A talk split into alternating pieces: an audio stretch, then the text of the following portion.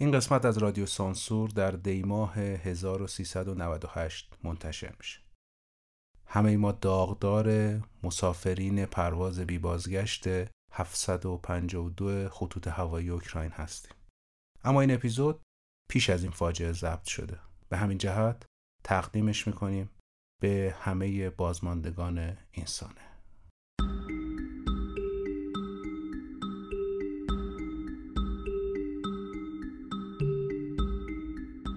یه جوون 27 ساله توی یه استدیوی فیلمسازی نشسته و منتظره که اولین نسخه فیلمنامه رو بهش تحویل بدن. فیلمنامه رو میارن و جوون شروع می‌کنه به خوندنش. به محض اینکه به اسم شخصیت های فیلمنامه می‌رسه مکس می‌کنه و یاد خواب دیشبش میفته توی اون خواب پدرش بهش یک نصیحت مهم می‌کنه.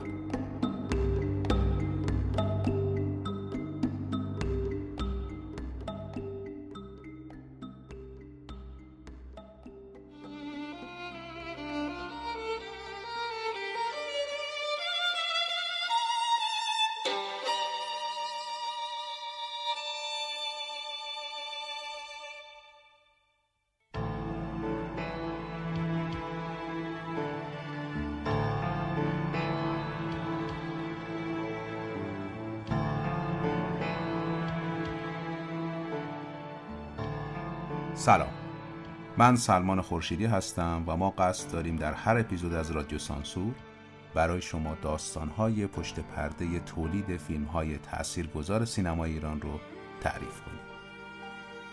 این قسمت آژانس شیشه‌ای.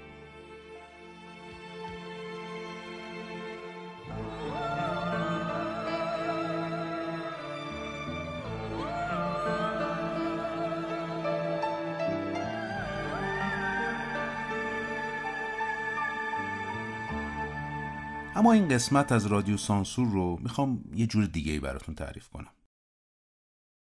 نمی‌خوایم از ابتدا شروع کنیم و روند شکلگیری فیلم نامه رو تعریف کنیم. می‌خوایم از پایان بگیم. از روزی که همه شکا به یقین تبدیل شده و روی بیلبوردهای تبلیغاتی فیلم آژانس شیشه ای این جمله رو می‌تونیم بخونیم.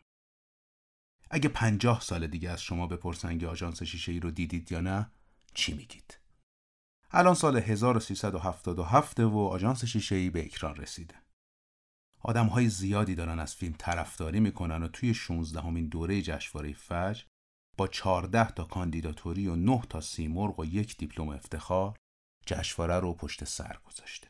حالا آدم هایی که درگیر تولید آژانس شیشه‌ای بودن الان با دو سال پیش خیلی متفاوته. حالا برمیگردیم عقب به سال 1375 ابراهیم حاتمی کیای 35 ساله توی بالکن مغازه خاربار فروشی پدرش با یه دسته کاغذ و قلم نشسته و داره یه فیلم نامه می نویسه. فیلم ای که خودش هم از به تولید رسیدنش مطمئن نیست. ابراهیم حاتمی کیا با فیلم هویت تو سال 65 خودش رو به سینما ایران معرفی می‌کنه. فیلمی که دستیار اون آقای کمال تبریزی بوده. کمال تبریزی قبلا تو سال 62 تو فیلم آوای غیب تجربه مدیر فیلمبرداری رو داشته و حالا در کنار ابراهیم حاتمی کیا به عنوان دستیار کارگردان حضور پیدا می‌کنه. حاتمی کیا قبل از آژانس شیشه‌ای هشت تا تجربه دیگه تو سینما ایران داشته که شاید فیلم های مهمش رو بتونیم دیدبان، مهاجر، از کرخ تاراین بگیم. اما بعد از حاشیه های فیلم برج مینو و سختی که زمان تولید بوی پیراهن یوسف بر ابراهیم حاتمی کیا تحمیل میشه کمی اونو سرخورده می‌کنه. حاتمی کیا اختلافات ریشهداری با عزت الله زرقامی معاون سینمایی اون سالها داشته.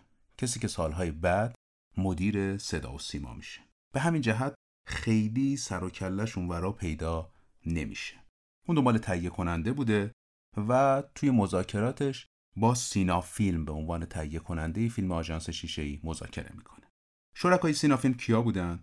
منوچهر محمدی منوچهر اسکری نسب و سیف الله داد. کسایی که فیلم از کرخ تاراین رو هم تولید کرده بودن.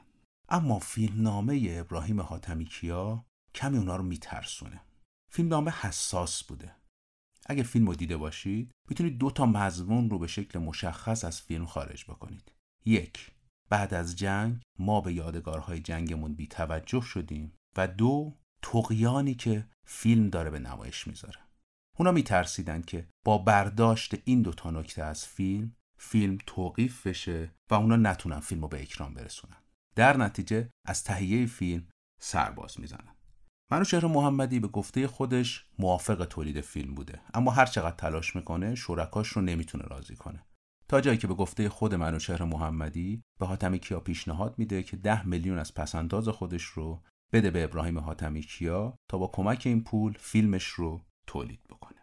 حاتمی کیا سعی می‌کنه مسیر دیگه ای رو هم برای تولید فیلمش طی بکنه. اون سراغ عطاالله مهاجرانی میره. عطاالله مهاجرانی اون زمان معاون آقای هاشمی رفسنجانی بوده. به گفته ابراهیم حاتمی کیا زمانی که فیلم نامه دست آقای مهاجرانی می‌رسه این رو انتحار سیاسی می‌دونه و از حاتمی کیا می‌خواد که تمام نسخه های فیلم رو معدوم بکنه. این نکته هم باید ذکر بکنم که خدای مهاجرانی توی یک مصاحبه ذکر می‌کنه که صحبتش به این معنا نبوده که تمام نسخه های فیلم از بین ببره و منظورش این بوده که نسخه ها رو پخش نکنه که تولید فیلم دچار دردسر نشه. با روی کار اومدن دولت اصلاحات و رئیس جمهور شدن محمد خاتمی با 20 میلیون رأی توی سال 76 فضای سیاسی کشور دستخوش تغییر میشه. سینما هم از این تغییرات بی بهره نمیمونه. علاوه بر اینکه عده زیادی مخالف تولید آژانس شیشه ای بودن اما مرحوم کاسه ساز با مسئولیت خودش پروانه تولید فیلم رو صادر می‌کنه. نقل دیگه هم هست که نسخه ای از فیلم نامه رو برای دفتر رهبری ارسال می‌کنن و ظرف سه روز جوابی با این مضمون روی فیلم نامه برمیگرده.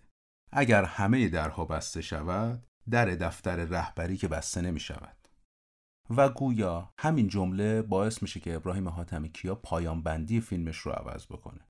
قرار بوده ابتدا بنز اطلاعات بیاد و حاج کازم و همراهش رو ببره. اما تغییر می‌کنه به اومدن هلیکوپتر که به تعبیری هلیکوپتر دفتر رهبری. این که رفت نشست که؟ تیکه این قرتی بازیات چی بود در آوردی؟ شدی مسیر نبینیم بچه بازیات داریم ذره ذره آب میشیم. منم با این کاراشون مخالفم. کاش که منم یه همچین رفقایی داشتم. دارید موافق این اول کثیفشون میشی؟ بله دارن جون ما هم بگیرن برن جون اون رو بگیرن که دارن میلیارد میلیارد بالا بکشن. یکی نیست بپرسه شما چرا رفتین جنگ؟ این همه مالیات دادیم که اگه لازم شد ارتش بجنگه فقط ارتش؟ و این بسیجی ها چی؟ آقا ساعت چنده؟ برو این بیتون نرده به اینا بزن من من دوباره زنم. یکی هم کم بری باهاش صحبت کنی شبیگی آزادمون کنن اینا بیرحمتر از این حرفا هستن. اشک چشماشونو ندیدی؟ با همین اشک چشما شما رو بکشتن میدن میگی نه ببین. من شما رو تو جبهه ندیدم. التماس دارم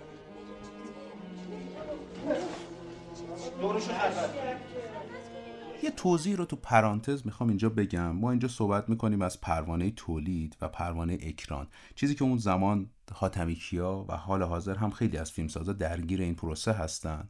من توضیح بدم که این دوتا دقیقا چیه. پروانه تولید یه شورایی داره که به درخواست تهیه کننده با فیلم نامه میره و این شورا فیلم نامه رو بررسی می‌کنن که از خط قرمز ها عبور نمی‌کنه و شرایط تولید رو داره. و بهش پروانه میدن به نام پروانه تولید. بعد از اینکه فیلم ساخته میشه پروانه دیگه به فیلم داده میشه تحت عنوان پروانه اکران. این پروانه مقایسه می‌کنه فیلم تولید شده رو با پروانه‌ای که برای تولید فیلم صادر شده. اگر این دوتا با هم تطبیق نداشته باشه همین اتفاق فیلم توقیفی به وجود بیاد.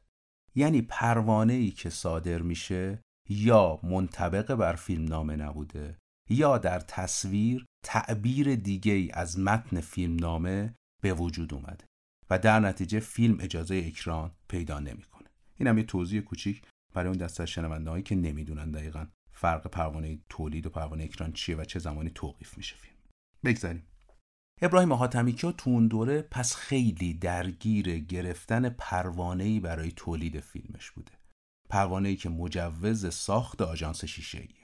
در ابتدا فیلم قرار بوده که با 48 تا نابازیگر به همراه پرویز پرستویی تولید بشه.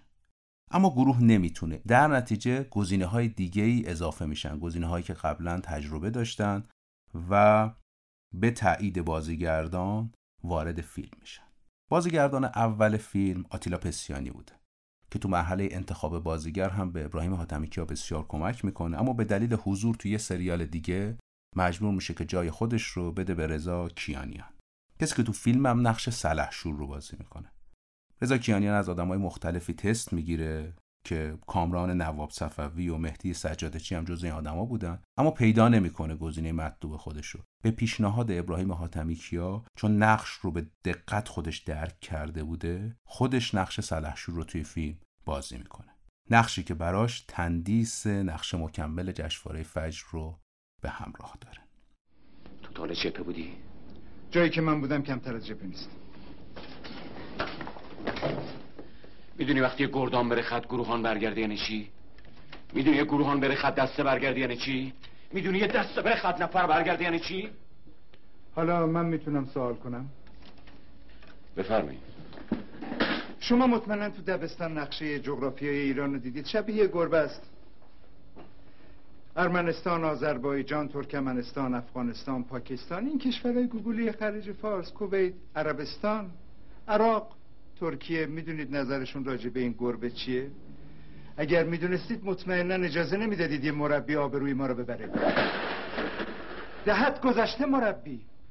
اگه اون اسلحه دستت نباشه کی به حرف تو گوش میده؟ اینه که برات زور داره.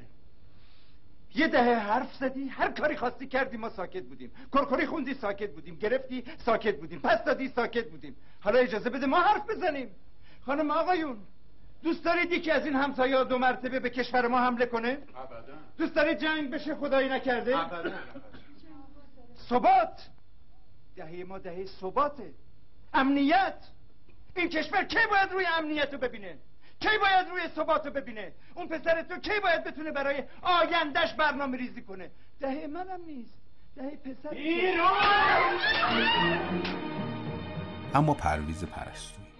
پرستویی قبلا با لیلی با من است و آدم برفی خوب دیده شده بود.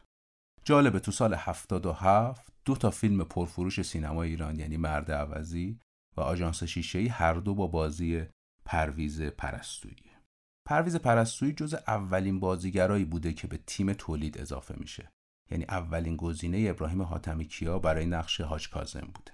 در طول تولید هم پرویز پرستویی اختلافاتی با مهدی کریمی پیدا می‌کنه تهیه کننده کار. که این اختلافات هم بر سر خرید خونه بوده خونه که خونه حاج کاظم بوده. پرستویی خونه رو میپسنده و بعدا می‌خواد خونه رو از تهیه کننده مهدی کریمی بخره. بعد به گفته پرویز پرستویی گویا خونه مال خود کریمی نبوده.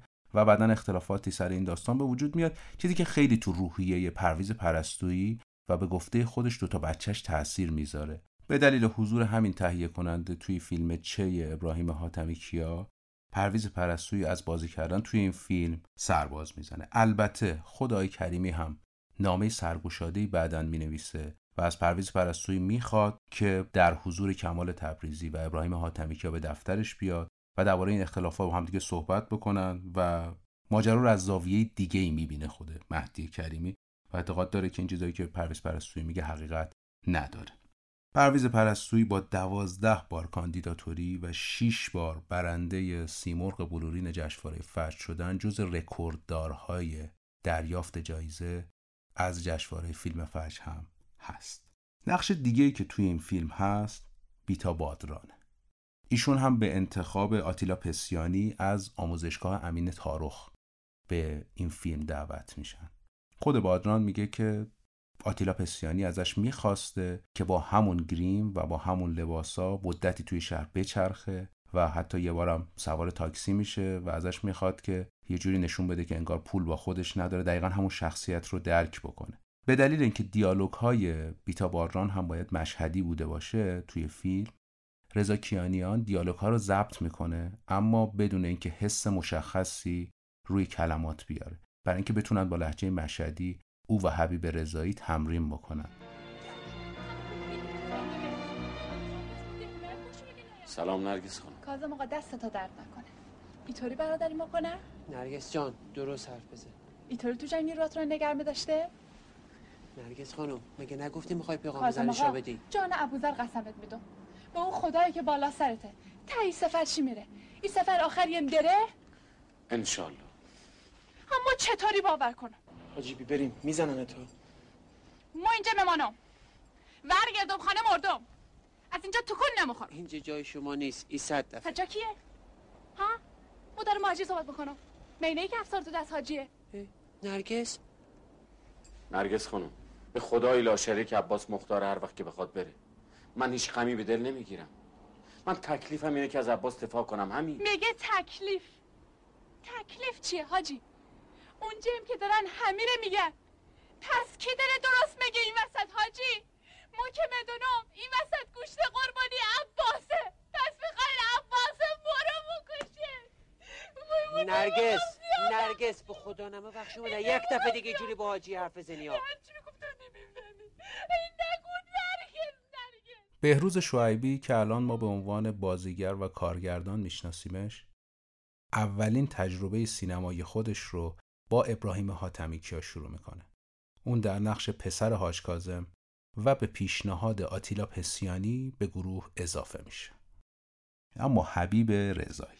حبیب رضایی سال 67 برای تحصیل تو رشته مدیریت بیمارستان میره دانشگاه علوم پزشکی. اونجا اعلام می‌کنن که دوره قرار برگزار شه یه ورکشاپیه با حضور آتیلا پسیانی برای آشنا شدن دانشجوها با سینما و تئاتر. ارتباط حبیب رضایی و آتیلا پسیانی از همونجا شکل بگیره بعدش تو سال 74 رضایی میره به کلاس های امین تاروخ و تو سال 75 یه نقش توی سریال خانه سبز بهش میدن. یه روز پسیانی ازش می‌خواد که با یه نوار از همون اپیزود خانه سبز بیاد به دفتر ابراهیم حاتمی کیا صحبت های اولیه بینشون رد و بدل میشه و ابراهیم حاتمی کیا میپسنده حبیب رضایی رو برای نقشش توی فیلم آژانس شیشه ای. اما هنوز فیلم نامه دست حبیب رضایی نیست جلوتر حبیب رضایی رو دعوت می‌کنن برای اولین جلسه مطالعه فیلم نامه همون جوون 27 ساله تو دفتر نشسته و خب اسمای بزرگی هم مثل پرویز پرستویی، رضا کیانیان و آتیلا پسیانی مطرح هستن توی تولید این فیلم. به محض اینکه نسخه فیلم نامه رو دست حبیب رضایی میدن، با خوندن اسم حاج کازم یاد خواب دیشبش میفته. شب قبل حبیب رضایی خواب پدرش رو می‌بینه که توی خواب توصیه می‌کنه مواظب کازم باش. حبیب از خواب که بلند میشه فکر می‌کنه دور آشنایی به نام کازم نداره. اما بعد از اینکه به دفتر آتمی کیا میاد شاید منظور پدرش رو بهتر درک می‌کنه آتمی کیا تو آژانس خیلی سعی کرده با نمادها بازی بکنه. از دیالوگ هایی که توی فیلم میشنویم که خیلیاش نمادینه تا نقش آدم هایی که توی آژانس هستن. یه نقشی رو مجید مشیری بازی می‌کنه که این نقش به نوعی تعبیر میشه به عباس کیارستمی. انگار تعنی داره می‌زنه به عباس کیارستمی. کسی که با همون شمایل و همون سبک عینک اومده و دنبال گرفتن بلیت برای رفتن به پاریسه و خیلی هم براش اهمیتی نداره. گیر و گرفتی که الان توی آژانس در حال وقوع هست. به گفته حاتمی کیا تولید فیلم با خیلی کمبودها و دردسر همراه بوده. مثلا اینا اسلحه نداشتن و اسلحه هایی که دست بقیه افراد به غیر از پرویز پرستویی هست همه اسلحه های چوبیه. فقط یه دونه اسلحه توی فیلم وجود داره که اون هم اسلحه جسه ای که دست پرویز پرستویی برای اینکه شرایط تولید فیلم و شرایط اون موقع حاتمی کیا رو بخواید بهتر درک بکنید مقایسه بکنید با فیلم های قبلی حاتمی کیا مثلا مهاجر مثلا دیدبان. حجم زیادی اسلحه و گلوله جنگی و تانک و امکانات در اختیار ابراهیم حاتمی کیا قرار می گرفته اما توی این فیلم با توجه به همون شرایطی که اول پادکست عرض کردم خدمتتون شرایط حاتمی کیا متفاوت شده دیگه.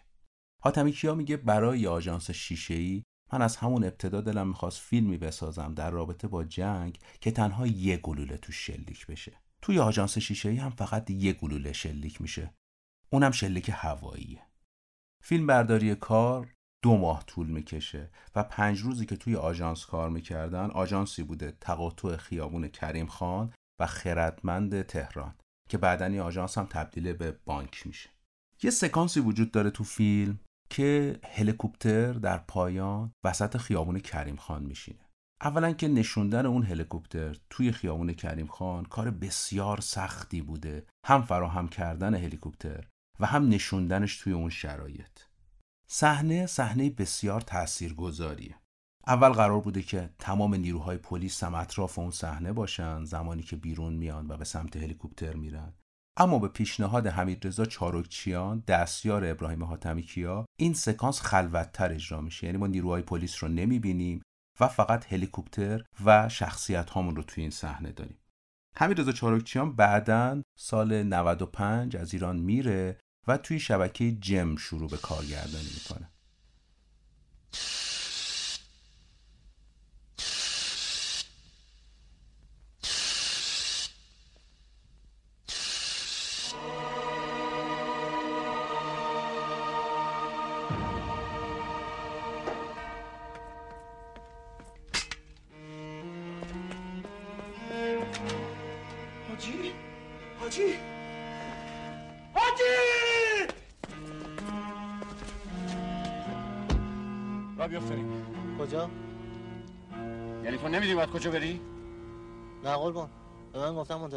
فرمانشون باشم گفتم را بیافت.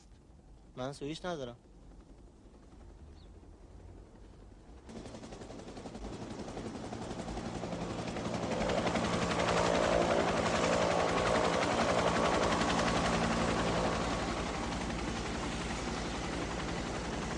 احمد این ماجرا تمومه. من تمومش کردم. برای تو شاید ولی برای من نه. احمد عباس مال تو. هر دوشونو می‌خوام. این یه فکته. اصلش کن. به جون اون بچه ها قسم. اگر بخوای فکرتو پیاده کنی دیگه کوتاه نمیام. حاجی باید با هلیکوپتر بریم. حاجی به من اعتماد کن. پس عباسو من می‌برم. بیا. تدوین فیلم اولین تجربه مستقل هایده صفیاریه. هایده صفیاری که ما توی اپیزود الی هم دربارهشون صحبت کردیم. موسیقی هم کار مجید انتظامیه. مجید انتظامی به گفته خودش در فیلم آژانس شیشه‌ای دنبال تجربه متفاوت بوده. ما کمتر موسیقی رو میشنویم و سعی کرده از ارزش سکوت توی فیلم بیشتر استفاده بکنه برای اینکه تاثیرگذاری موسیقی بالاتر بره. نکته دیگه ای که در رابطه با آژانس شیشه‌ای زیاد گفته میشه شباهتش به فیلم بعد از ظهر سگی سیدنی لومت. یعنی کارشناسا تو لول های مختلف این رو دیدن. خیلی ها گفتن کپی برداری ایده است خیلی ها گفتن اختباسه خیلی ها گفتن الهامه اما ابراهیم حاتمی کیا میگه پیش از اینکه فیلم نامه آژانس شیشه‌ای رو بنویسه این فیلم رو دیده بوده و به گفته خودش ایده اولیه فیلم آژانس شیشه‌ای از حبیب احمدزاده میاد. یه روز حبیب احمدزاده برای ابراهیم حاتمی کیا داستانی رو تعریف می‌کنه از یک جانباز که توی یک آژانسی تو بوشهر کاری شبیه به حاج کاظم رو انجام میده. یه نکته جالب در رابطه با بعد از ظهر سگی سیدنی لومت هست که من حیفم میاد اینو نگم. تو سال 1973 مجله لایف یک گزارش واقعی چاپ می‌کنه در رابطه با گروگانگیری توی یه بانک. یه آقایی به نام جان ویکس برای اینکه پول عمل تغییر جنسیت به اصطلاح دوست پسرش رو بتونه جور بکنه اقدام به یه دزدی بانک می‌کنه. دزدی بانک تبدیل به یک گروگانگیری میشه و آقای وجتوویکس همراه با دو تا همدستش به 20 سال زندان محکوم میشه. فرانک پیرسون از روی همین گزارش یه فیلم نامه می نویسه که همون بعد از ظهر سگی میشه. کمپانی تولید کننده فیلم بعد از ظهر سگی برای اینکه در هر صورت ایده اولیه حق امتیازش مال ایشون بوده زندگی ایشون بوده که از بین رفته و تبدیل به این داستان شده میاد مبلغی رو برای خرید ایده اولیه به آقای وشتوویکس پرداخت می‌کنه.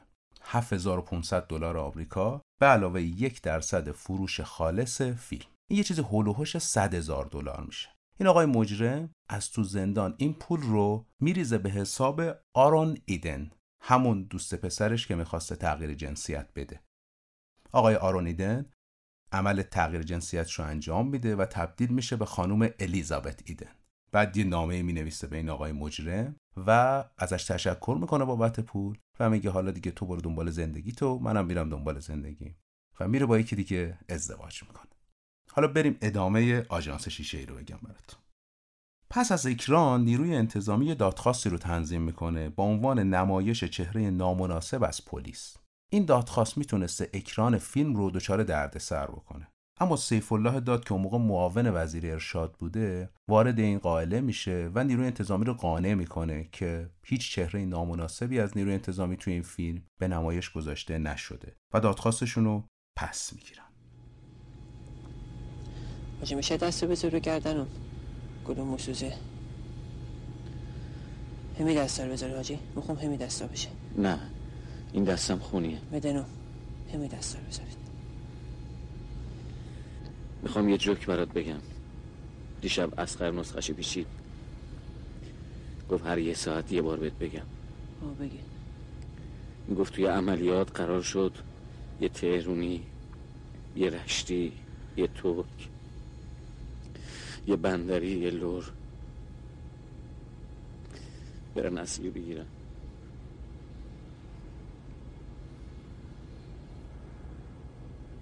عباس. عباس. عباس. عباس جان آه. حاجی همین الان سال سال تحویل شد. سال نوت مبارک. اگه هنوز از خاک ایران خارج نشدیم. بهتر بشیم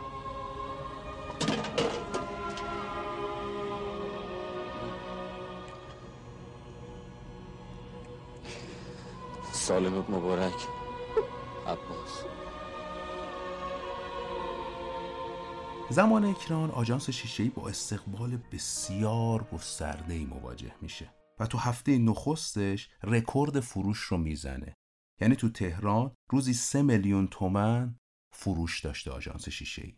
از 17 تیر به مدت هفت هفته فیلم روی پرده میره. جالبه همزمان با حضور ایران توی جام جهانی 1998 فیلم آژانس شیشه‌ای هم روی پرده بوده. مجموع فروش آژانس شیشه‌ای طی 60 روزی که روی پرده بوده هلوهوش 151 میلیون میشه و بعدا هم توی گروه سینماهای آزاد ادامه پیدا می‌کنه. نهایتا فروش فیلم به هلوهوش 300 میلیون تومن توی سال 77 می‌رسه. یعنی یک میلیون و 277 هزار نفر توی ایران آژانس شیشه ای رو تماشا می‌کنن. جالبه معاونت سینمایی تو اون موقع عوامل فیلم رو دعوت می‌کنه و با جوایز نقدی ازشون تقدیر می‌کنه. اینو بهتر مقایسه بکنیم با اون داستانهایی که ابراهیم حاتمی که اولش سر گرفتن مجوز داشته و چقدر سختی پشت سر گذاشته. دلم می‌خواد این اپیزود رو با این جمله تموم بکنم. اگه پنجاه سال دیگه از شما بپرسن آژانس شیشه رو دیدین یا نه چی میگین؟ من سلمان خورشیدی اینجا تهران رادیو سانسور رو شنیدید.